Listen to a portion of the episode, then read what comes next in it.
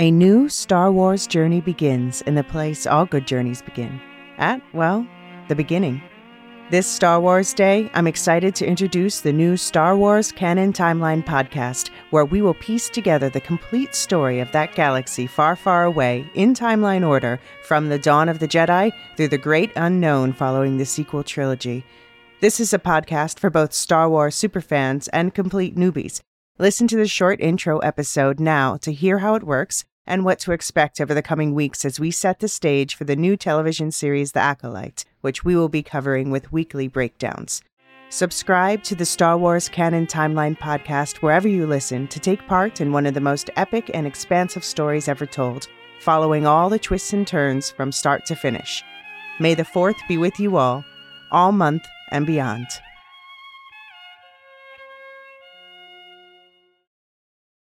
Well, now you'll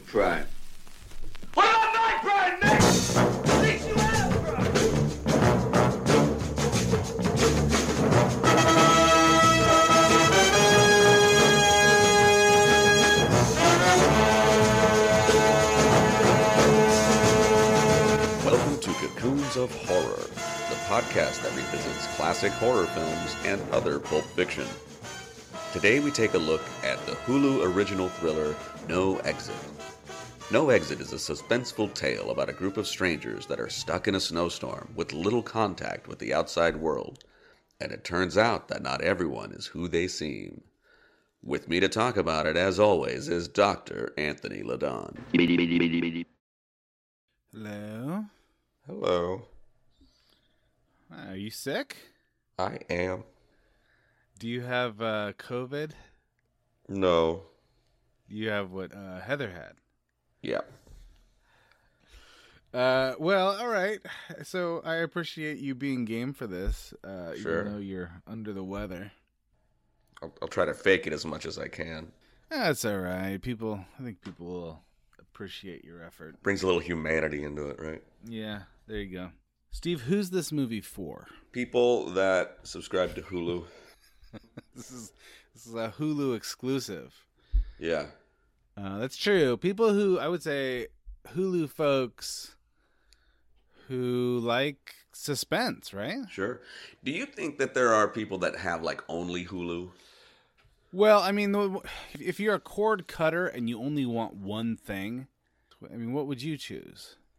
Because everyone's got like 14 different subscriptions now, right? But if you were just going to do one, Yeah. That- uh, would Hulu be the one? that's a good question because Hulu is the one we've considered getting rid of. Yeah, I think that you, but I think that a lot of people are attracted to at least a live TV option because of things like the Oscars or Sports, you know, right? Sports. Yeah, I mean, I guess that's the that's the consideration, right? Is that I don't. I usually go somewhere to watch a live sporting event. Um, so I Mm, watch I watch less live sports because of that. Um, Sure. And you probably spend a lot more on drinks than you would on a Hulu subscription. That's fair. That's a good point. Um, But then you get to drink the drinks. right. The streaming options have done a really good job of being like, well, you you know, you could get rid of Netflix, but then you can't watch Stranger Things. That's right. Like, oh, you get rid of Apple TV, but then you can't watch Ted Lasso. hmm Um, so those are you know, and and Hulu originals. There's not as many that I necessarily tune in for, but Yeah, that's right. And I so for me, what'll happen is I'll jump in on Hulu maybe one month out of the year, and I just watch the stuff that it's Hulu only. right, Uh, and I'll try to time that with something that I want to watch on live television. I don't know. That's a good question. I, I don't watch a lot of live TV, right. to be honest. So that's the thing is like that's a that's a good option if that's something that matters to you. So I think that's what probably would keep Hulu going. Not that Hulu's like st- uh, hurting, but like especially like for movies, like Hulu and Amazon Prime have a pretty strong overlap of movies. So Right. so if you were looking at it from a movie standpoint, you'd be like, well, if I have Amazon Prime, maybe I don't need Hulu because more than likely you're going to hang on to your Amazon Prime because mm-hmm. of delivery options. So this movie is for Hulu folks. I'm saying Hulu folks that like suspense. What do you think? Yeah, that makes sense. I mean, if you hate suspense and you have Hulu, I mean, you probably could watch something else. Or if you like suspense but you hate Hulu, then you're Ooh. gonna watch something else. Yeah, yeah, yeah. Um, I did Who's This Movie For first because I feel like the elevator pitch is going to ruin some of the plot twists, and I don't think a lot of people have seen this movie. So I just want to sort of let people know from here on out if you haven't seen No Exit and you want to watch what I think is a pretty good suspense movie and you don't hate Hulu, this is where you jump out, you go subscribe to Hulu, you watch the show, and then you come back. You think I gave him enough Yeah. warning? I think it's it's now we can let him know how Sixth Sense ended.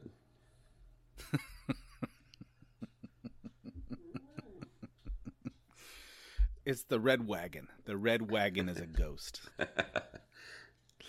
All right, so uh, here's my elevator pitch for this movie, Steve. Mm-hmm. It's a classic whodunit, but instead of it being a murder mystery, there's a live child in a van, which I think adds more of a, I don't know, horror, suspense, action, crime drama element to this thing. Because uh, whodunits are usually like after the fact, right? Right. Uh, So this is this is this is a who do it? yeah. Who do who's doing it? Who doing it? Yeah, so I I mean it has all of the markers of a whodunit, right? They're all sequestered. They're stuck in their situation and they know that there is a you know, there's a bad guy or multiple bad guys in their midst and they got to figure it out, right? Right. Um it's just that the twist of course is that the the murder hasn't happened yet. There's been no murders that have happened yet. Uh, so I thought, I thought that was a it was a clever little uh, twist on the classic form. Yeah, and I I, I did appreciate that uh, your heroine likes heroin.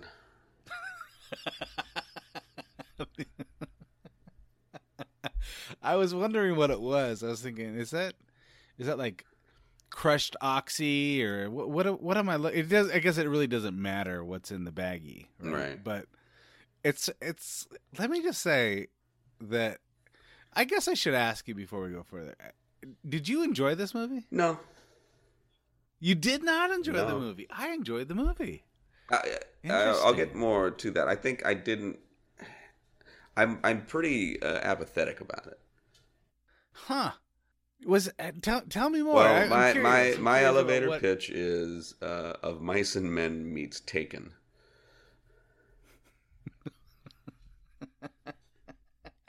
You you're saying you didn't like the Lars character. No, I mean, so.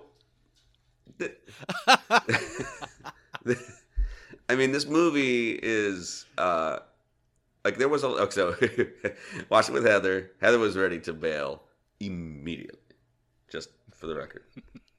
Um, the opening sequence Well, nothing really happens for the first. 20 Well, but in the minutes, opening right? sequence, when the uh, the other rehab person is like giving her story, Heather's just like, Mm-hmm. if this is the main person, I'm out. so like the first impression that the movie, Heather has no compassion. well, it was just like if, people in rehab. if that if that you know over the top actress with fake tattoos is going to be our our rough warrior, she's Uh-huh. like, no, no. But then uh, we both agreed that the the lead actress is she's pretty great. I think she's pretty great. she's fantastic. I think she's. I think she's fantastic. really really good. Havana Rose Liu is her name, and I thought she was. I think she uh, I think she elevated um, uh, the director uh, whenever she was in a scene. Um, everything felt very much on the nose. Like there was like I never, and this is I think a, a purely a, a, a criticism of, of how like some of the director's choices. I never felt appropriately like claustrophobic. Um, and I Mm. don't know Mm. if it was some like I just felt like there could have been more done maybe with with uh, camera angles and how tight they shot. I never I never felt a sense of like ah don't go in there or any you know what I mean. It was just it, and probably because it's pretty wide open. You know, there's uh, Uh-huh. um, I, I just I did the, the sense of uh, and and maybe it's just who knows for whatever reason. Well, I think that that's why I say suspense because I don't think it's I don't think it's a classic horror movie. It it, it has elements of a classic horror. Yeah, I mean, it certainly it, it it definitely was more of a suspense thriller. But I mean, like I knew that the other guy was in it like immediately, like you know, like, and and I don't know why it was just like, and it just it felt. It felt like as soon as she's having the conversation with him, I'm like, oh, he's the other guy. He's he's he's there's two of them. Okay.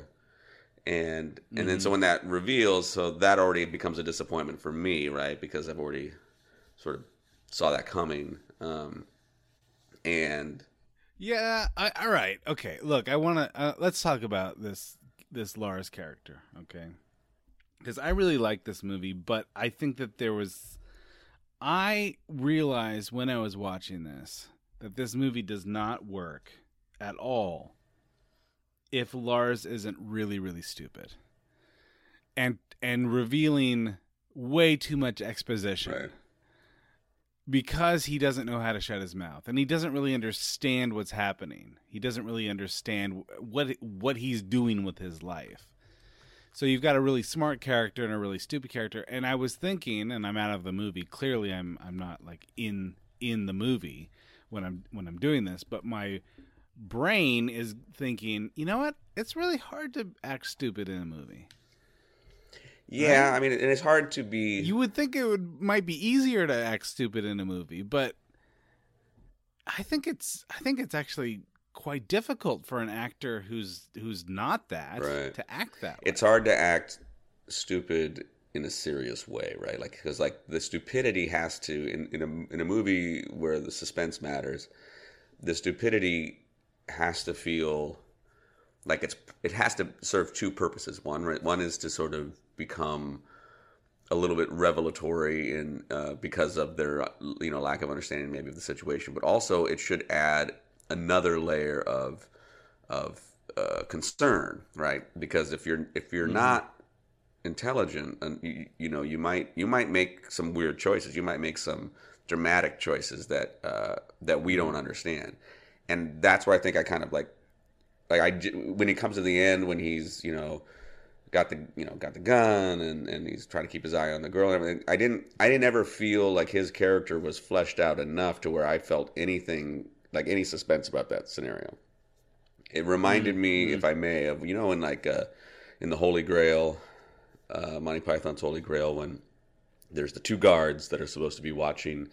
Uh, the the young man is supposed to you know get married, and all he wants to do is sing, and like he just keeps writing a note and puts it on a on a bow and arrow, or goes on the arrow and he shoots the arrow out, and they and they just keep on looking at him like mm-hmm, uh huh, and they're just sort of like smiling and not like that's kind of how I felt he was when he was like guarding. so I just never I don't know it was just yeah it was and here's the thing is I think on paper this this uh this film has a lot of elements that that I like like I do like the uh people are to use your word sequestered. Uh there's really nowhere to go right? There's no you can't leave um but there's and there's imminent danger uh and I just felt like it got too like I would have wanted more so who is it?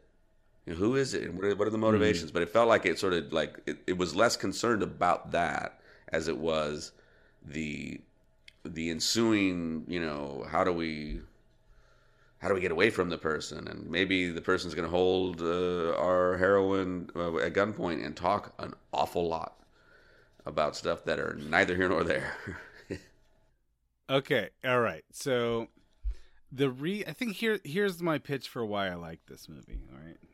I just think it's a really tightly written story. And what I think what I here's what I like. I like that the plot is a combination of consequences by character actions that make sense. And I'll just give you a couple examples. All right, so Darby wants to escape the uh, the facility, right? So what does she need? She needs a screwdriver.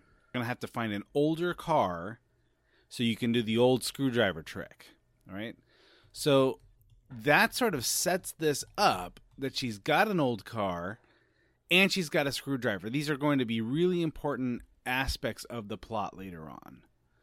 And then what ends up happening is she's got to go over the mountain pass, which makes sense because she's got to get from point A to point B. But of course, that's that creates the cell phone plot, Mhm. which I I I just I, I love that. I love that. I love that they they're finding elements of the story to tie back to. Same thing with the, the oxy or the heroin or whatever. You know, she's looking for the keys in the old car because, of course, that's what you do in a movie. You check you check the visor for the keys. she doesn't find Have keys. you what ever have find? you ever She put your keys on the visor of a car? Ever? never, Ever, never, never, ever. ever, ever. Right. And I appreciated that there were no keys up there. So there's no keys, but there's a little baggie of drugs, which is absolutely going to come back and be important later on in a way that I would definitely not suspecting. So I think that all of these all of these elements of character motivation end up tying into the climax of the story in ways that I found thrilling. But it sounds like we we don't share the same opinion.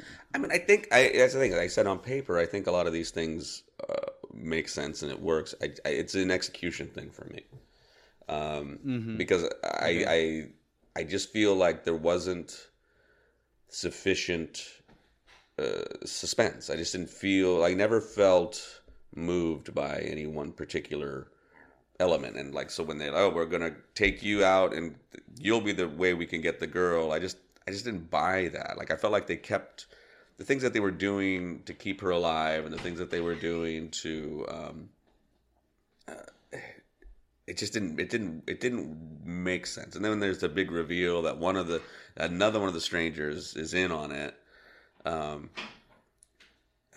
I know it was supposed to have this sort of like, oh man, look at this, it's getting even. But then they did, then they sort of dispatched that plot element relatively quickly. Like it didn't, it didn't to me that didn't add anything more to what was going on. It didn't complicate things a whole lot more. You know, I mean, it's um, it it was a twist, but I didn't feel like like the narrative was better for it.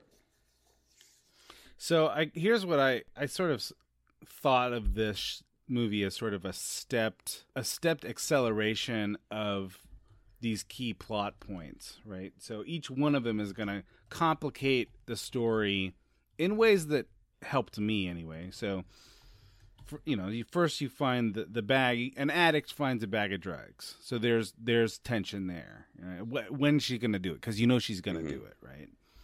Then you add the snow then all of a sudden you find you know you you there's a there's a hand in a van there's a kid kidnapped in the van then you find out that it's two kidnappers instead of one. Then you find out that the kid has addison's. Then you find out that the kid knows mrs lowry Mhm. right? Then then then she and her husband both die. Uh, you find out on the 911 call that her or on the on the cell phone that the mother's dead and the 911 call's gone through.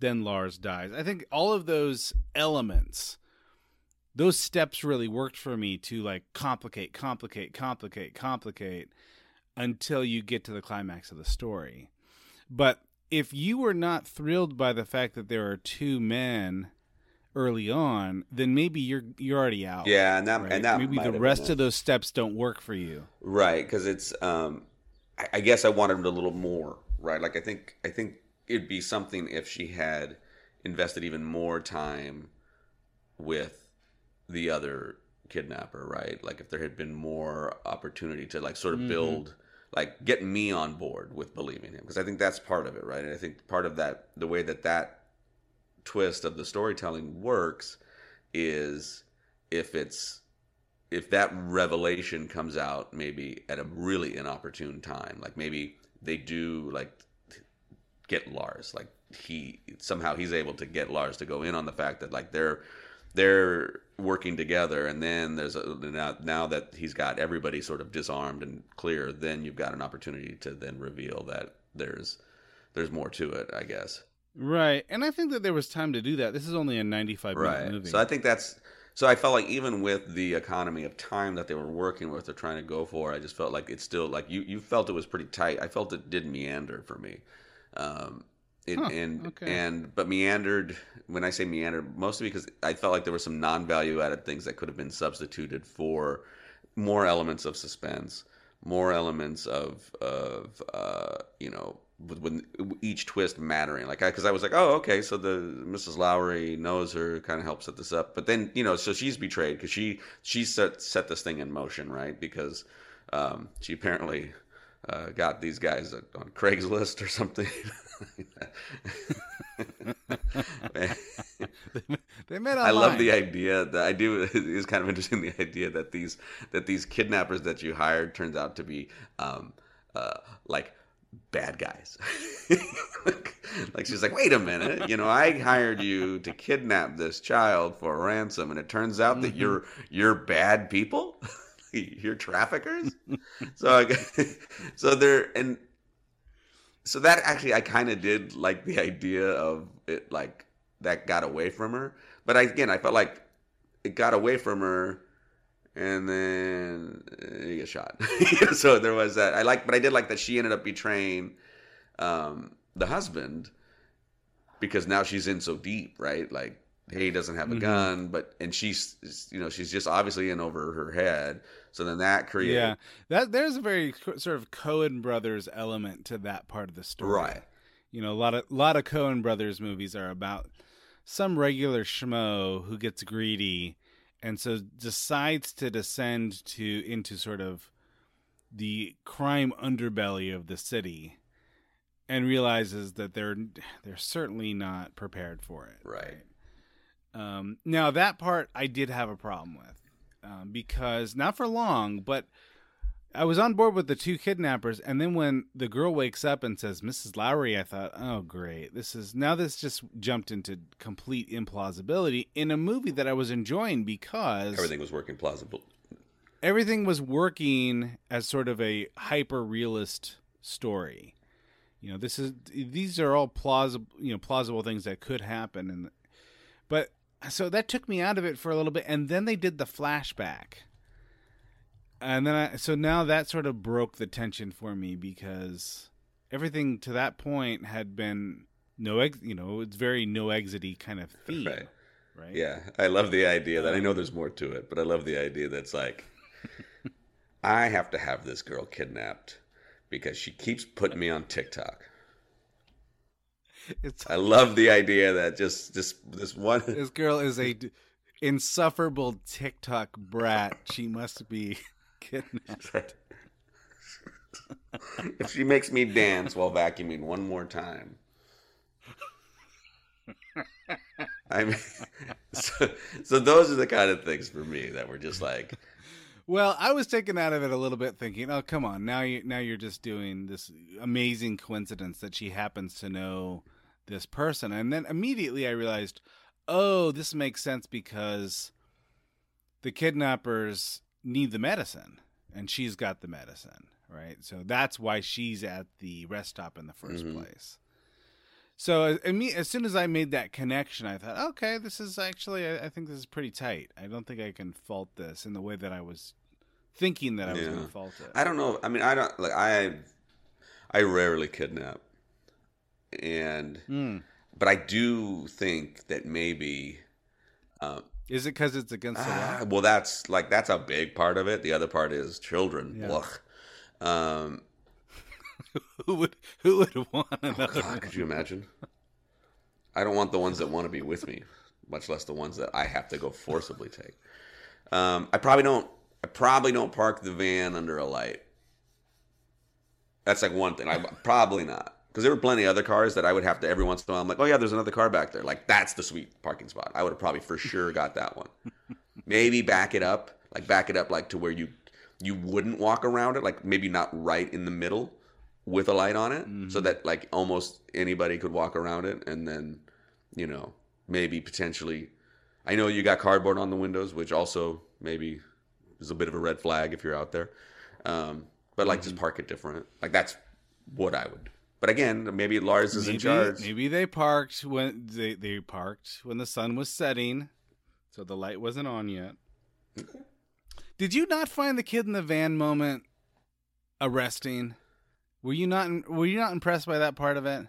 Well, here's the problem: is when I looked it up, uh, like what's no exit, like or, or without even having to do any research on it, it tells you uh, that there's Oh. a child in in the in the car, and I'm just like, all right, I guess I know that. That's unfortunate. Maybe that's part of it. Maybe I was I had no idea that that was coming. I, I really do try to avoid that kind of Yeah, I didn't even have to look at it. It was just like in like right there in the blurb or whatever uh, when I went to to pull it up. Ah, so okay. so that could have that's actually a really interesting point is that I like the big thing that may have already like brought me in.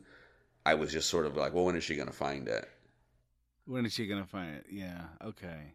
That's interesting. I eh, not knowing that going in, that probably hooked me in a way that it did not hook. me. Yeah, that's fair. Now, but you know, Heather did not know that anything about this movie, and she was not in at all. I think she only watched it so that she could listen to this podcast and have a frame of reference, which is high praise for our podcast. Let's see if she watches Golden Child. Here's some other stuff I liked. Tell me if you tell me tell me what you think about these. I I'm always taken out of it when a crime drama has a shootout and the gun has unlimited bull- bullets. It's the unlimited bullets thing that always takes me out cuz I find myself starting to count the number of bullets. Right? Um Were you counting nails? I I didn't feel like I needed to. I felt Lots like of nails. there's probably there's probably 50 nails Right, in right. there right i was just thinking that's great that's a it's a fantastic it's fantastic that you you've eliminated that thing from it because it's a nail gun um Now he. He, Also, he did say know, that he rigged a- a the nail safety gun- so that it would shoot like that, but I don't think that's how it works, right? Like I think you have to like you have to like really jam something, and so that thing gets thrown around a lot. And I would think that whatever it is that he jammed Hmm. would have would have disengaged, but that's that's not a right, big. i deal. never never considered it deal. but i do feel like this I do, I do think how many times have i seen a bullet go through someone's forehead Right. in, in not in real life. I mean, I, I'm talking about in the movies and whatnot. But a nail gun, because because you could do a lot of the same things that you do with a regular gun, but all of a sudden it brings a bit of originality Yeah. to.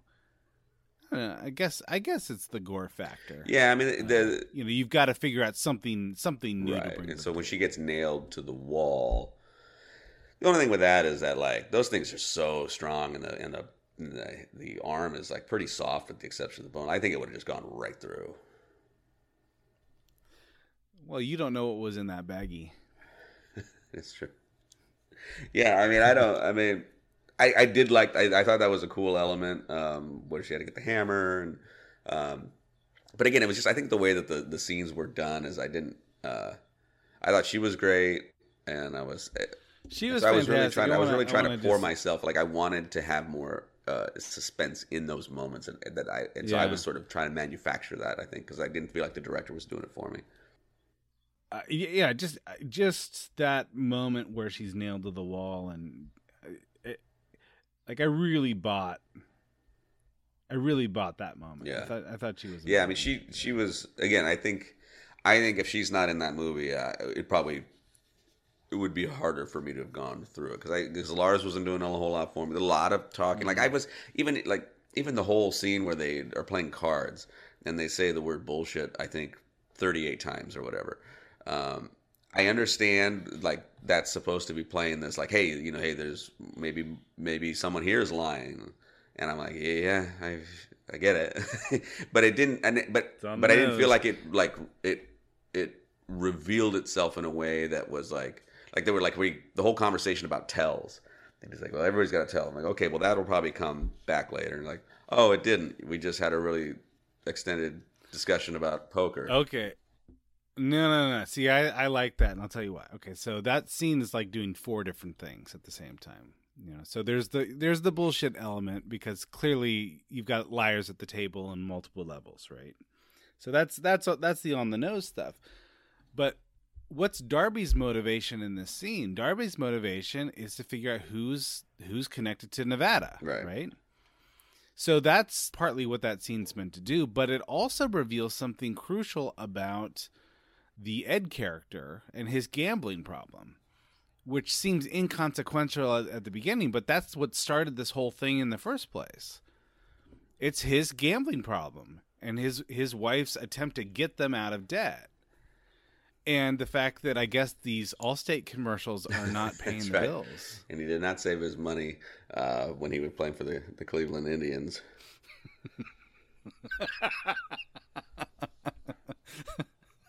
Uh, Did the Allstate guy take you out of it? No, the Allstate guy, I, I was, I mean, I gen- generally tend to to like him. Uh, so I, I'm like, I mean, he- he's fine, but I mean, how many Allstate commercials has he been in? I, I did. For me, it was like, okay, fine. I mean, but now I know you as the Allstate guy. yeah, I, I felt like, uh, and again, I, I get what you're saying. Like everything ties, right? Like, but it's but the way it tied, it felt like let's talk about it. Really, you know, I feel like I could have got the idea that he was a gambler without telling me mm. that he's a gambler a bunch. You know, he, he's going to Reno. Why? Probably like gambling because Reno is not a place you go to, like for any other. It's his favorite city in the in world. the world. Yeah, exactly. Which has never been said by a human ever. That should that should tell you that he's the problem from As soon as someone says that Reno is their favorite city in the world, you go check his van.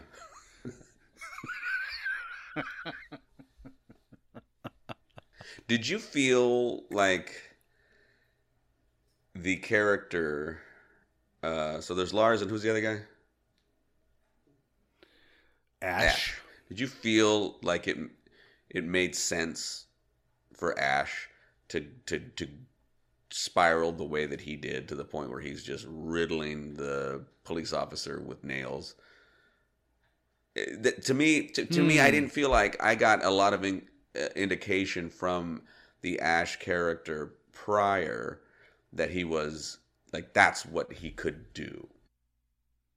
And I think if they had Hmm. done that a little more, maybe the suspense for me would have been a little bit higher because he, he there was this odd compassion for Lars, right? Obviously that they have a you know an ex- a lengthy relationship, but that was so much more of what I saw of him. And then later when it's the other side, I'm like, if you had given me a glimpse, I think because I think they may have tried to as like he was really pushing the the the father's suicide, uh, you know, taunting and that, but that it didn't. Maybe maybe it was the actor. I just didn't. I never felt what I was supposed to feel there. So I think if I felt more No, I, about, yeah, like- it worked for me. I, okay, so you you you that you felt he was menacing enough. I felt he was sufficiently menacing for a number of reasons. I think this guy is probably a sociopath. The fact that he can put on the face that he puts on hmm around the poker table tells me that there that this guy is dangerous. The fact that he's lying to everyone, including Lars, and the fact that he, the fact that he's already he's willing to shoot, impale a woman's arm with the nail Yeah, gun, I guess you're right. and then the then when Lars dies and the way that he dies, I could see that sending him over the edge. Mm, okay. You know, him him snapping in a way where his mask is completely, uh, you know, drops him in his face. So I don't know. I, I liked it. I, I liked it. I liked him. I thought everyone but the Lars character kind of worked. I uh, I think that maybe they didn't need the the Allstate guy. That maybe that took me. I of it a think when bit. Ash says at the table when they say where did he go talking about Lars and he goes probably sore loserville that undercut a lot of the menace for me Yeah, but he okay, all right, but he's still he's still wanting to put on his sort of civilian right mask. so that that's point. that's that's, the big acting. ruse right they're like anybody who says sore loserville is not i mean look, let's keep our eye on on mr i love reno instead Is there a uh, cliche trope or device in this film that you enjoyed? Well, and I think we talked. I mean, there are a lot of elements. Like I do like these types of movies. I really like the uh, when people are kind of like when you don't know who's who, right? Who who's the bad guy, and Mm-hmm. I so I think that revelation happened to maybe a little bit earlier for me, right? And Did you? All right. So you suspected Ash. Did you ever suspect Mrs. Lowry? no, but again, I don't know that. I mean, it was like I said, it was interesting what they did, but I don't know that it it it did much more. Like if that to me would have been like I- just felt like there with all the we're trapped in here, like maybe more times like as the uh, uh, the layers get peeled back and we start to see that you, hey, not everybody is who they they seem. It's like you find that out when like the stakes are already so high and and things are already unraveling. It's like so when you find out that you know it complicates the plot, but it doesn't necessarily like I it doesn't do a lot on the front end, in my opinion. Um, Is there one tweak that you think would improve? a better movie? director, I honestly think. I think I think a better director. I, I was really, I really enjoyed. Wow. Okay. All right. I don't know what, and I don't think this. There's a. I know. I think there's some, maybe a couple of horror things that he's done in the past, but I don't think he's got an extensive uh, directing filmography. Um, you know, I Yeah. Damien Power. yeah, I'm I'm a sucker for. I did like. I mean, visually, I like the shot where like the place is burning and and Ash is standing there in front of me. Like it's it's kind of you talk about a cliche like image. It's that you know sort of silhouette of someone observing the the carnage, right? And and I, I am kind of a sucker for that type of visual. I thought that was well done, but at the same time, I'm like more of that, please. Like. uh I, I, again, I, I think all the ingredients were there, and it just, um, it, it just something about the execution I can't quite put my finger on. Um, just didn't, just didn't. It, I wasn't sufficiently moved, and I, I don't know. Maybe there was enough like smatterings of of bad acting and over exposition that was taking me out. And again, to go back to the other thing, like obviously Heather's experience is different, but like I knew what was gonna, I knew what the, what was gonna be the ultimate complication. She's gonna find a child somewhere. I just didn't know. I like the dream sequence. I like that the way that they did that. You know, she's in the car. There's someone knocking at the door. She, you know, her her on her mind is someone trying to get into her car or get out of some other place. And I think it's her sister or her mom or whatever, but she's worried about her family. She wakes up and it's the cop. Right. I, I like that. I like that part of it. I thought that was done. I think usually dreams are very poorly done. I usually do not like dream sequences in movies. This one worked for me. I liked. I liked it when she first gets her nail, her hand nailed to the uh, the wall. There was a shot that was sort of very stigmata, Mhm. You know, sort of focused on the hand and the, and the blood coming down from the hand. Her the arm extended, and then her body is a little bit blurred in the background. Uh, I thought that, was a great shot. Um, just just the her reaching for the the hammer with with her foot. Uh, I just thought that that was all really well framed, and there's there's one scene where the little girl gets out of the van, but only certain only certain people at the table can actually Right. see it That was cool. and you see it over the shoulder through the window. I thought that was that was pretty well framed as well. All of those things, I think, at, for me, added a little bit of extra uh, in it. So new director. So so I mean, you must have really not liked this movie. Well, compared to you, yeah, I liked it. I liked it a lot. there was an interesting because I went later and looked at like some of the reviews, right? And uh, you know, it's uh, Uh-huh. not a ton of reviews, but it's like I think it's like a fifty-eight percent on Rotten Tomatoes, right? And um, one one tagline was uh, resonated with me. They said uh, they said an airport novel made into an airplane movie. no, no, no, no, no. I you know I've seen this twice now. I liked it. I even liked it better the second time. Interesting. Um, Steve, is this movie better, worse, or on par with a Ron Howard? movie? It's a Ron Howard minus three for me. I, all right, for me, I'm gonna say properly Okay. Howard. And because because I think, and here's the thing, I think Ron Howard uh, maybe gives me a little more suspense. Maybe gives me a little more what I'm looking for. Maybe so. Maybe so. I did like the uh, the. I- felt like a lot of the music sort of harkened back to those 70s, 80s suspense movies, your crime dramas. Yeah. I, I enjoyed that part of it. I think that this movie is hinged on you feeling suspense Right. and and the twists and the plot twists working. So if so the knowledge that you have going into the movie really determines how you'll experience And the thing is, you can know things in suspense movies, right? Like you can know that someone's been killed and they're trying to figure out who, it, you know, and all that. Um, Uh-huh. And I think that of, uh, for me, you know, those kind of movies should still be able to work, right? Um, you know, obviously, if it's a big twist and it's and you get it, you know it in advance, it, that could obviously hinder your viewing experience. But like to me, it was like they they got to the girl pretty quick, so the girl becomes a a device for for much more.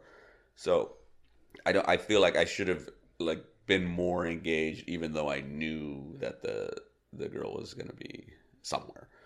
Um, and it's interesting. We have this conversation. This this review reminds me a lot of uh, the Batman. Um, as you start going Mm, through all the individual parts, in my mind, I'm like, yeah, those those those are decent. Like that's yeah, that's pretty good. And Right. and, and I'm like, Sure, but it, to me, it didn't it didn't assemble right. Um, I feel like I just put together like an IKEA bit of furniture, and I'm like, I got I got some screws, I got I got these dowels. I feel like, I mean, I hope it's is it is it done? Mm-hmm. yeah. Well, okay. So it, it worked for me. Yeah, this is sort of the our Batman re- the Batman review in reverse because it really worked for you, and for me, I I, I did feel like I was a little bit less impressed with the whole Right. of it. Um, is there a half the battle one to grow on moment in this movie? Don't do drugs. I was gonna say, take a baggie of heroin Oh, you hear the before you opposite. Yeah, bring drugs at least. Don't. I'm not saying that you should do them, but if your arm is nailed to the wall, you might need a little little kick there. Just have drugs. Figure the rest out later.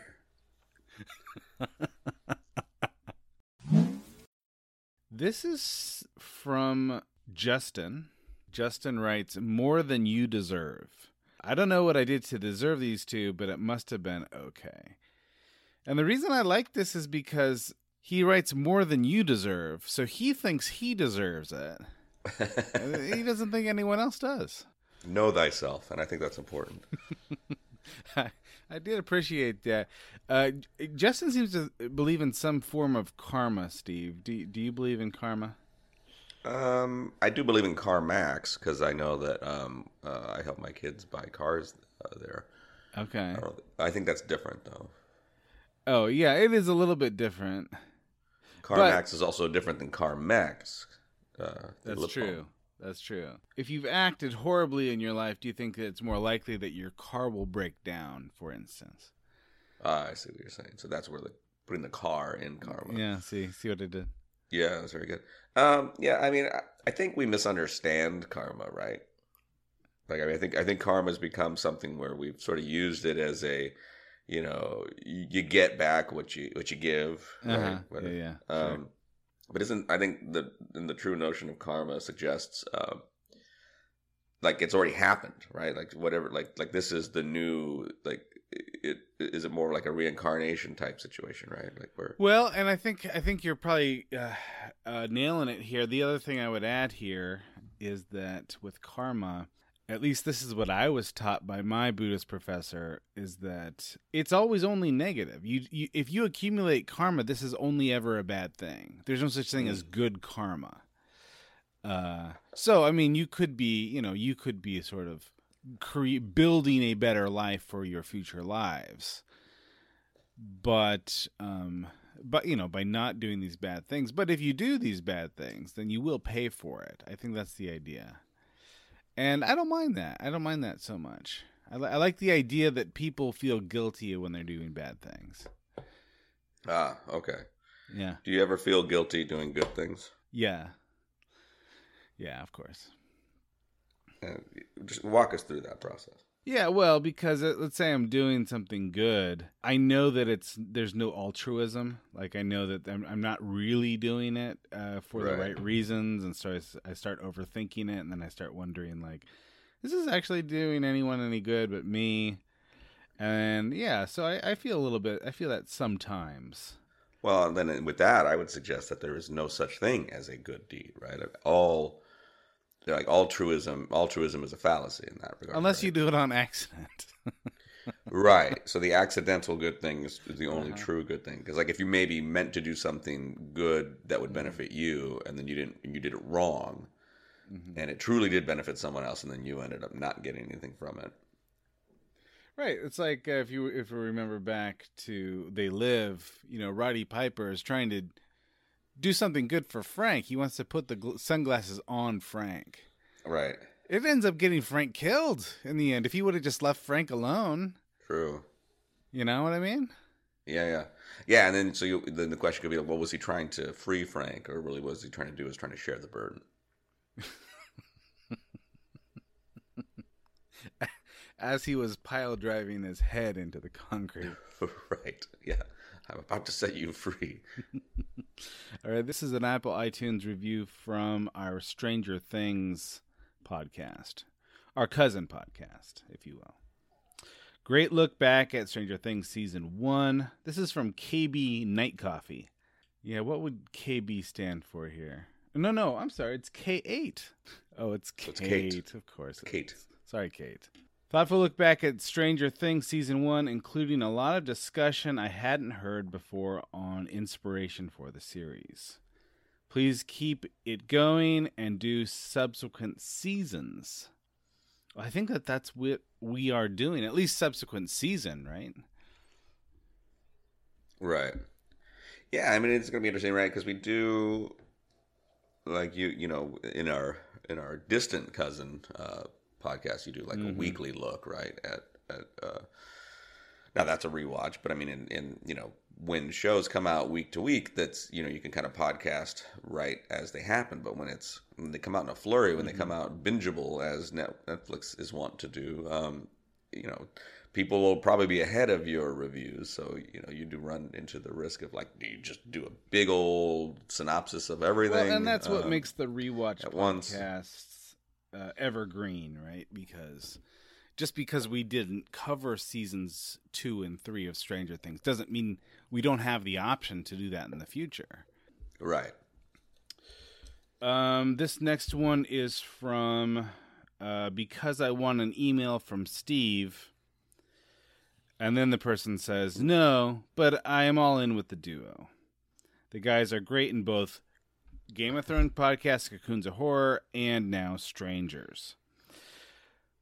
They touch all the feels and sensory stimulations. Hmm Yeah. Well, we try. with references to my own childhood growing up in the 80s and 90s. Stranger Things is a great show to do all those things. Keep it up, guys. So, this is from DC Dogs. DC Dogs wants an email from you, Steve. Not me. He doesn't say he wants Okay. an email from me. Sure. Did they?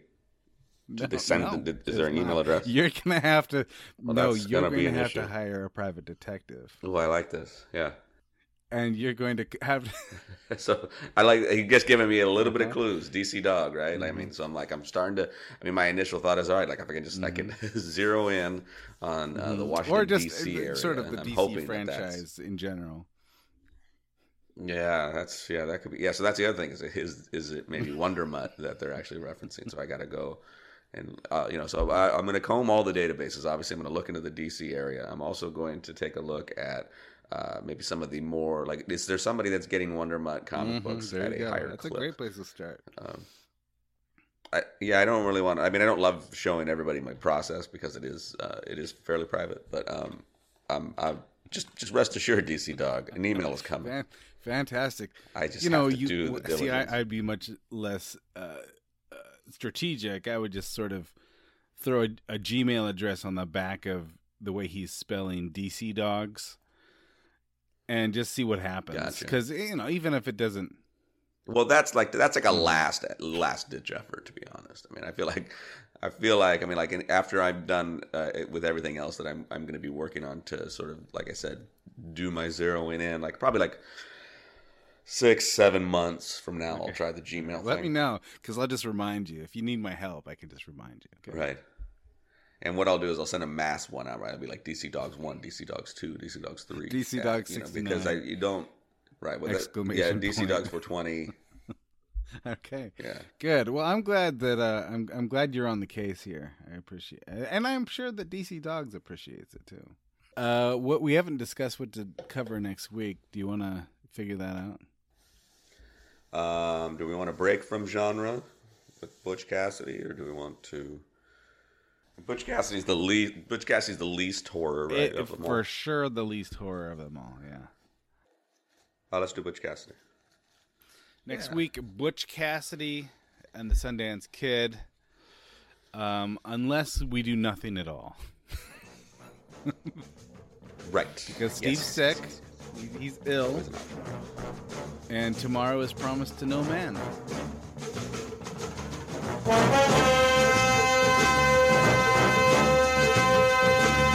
in a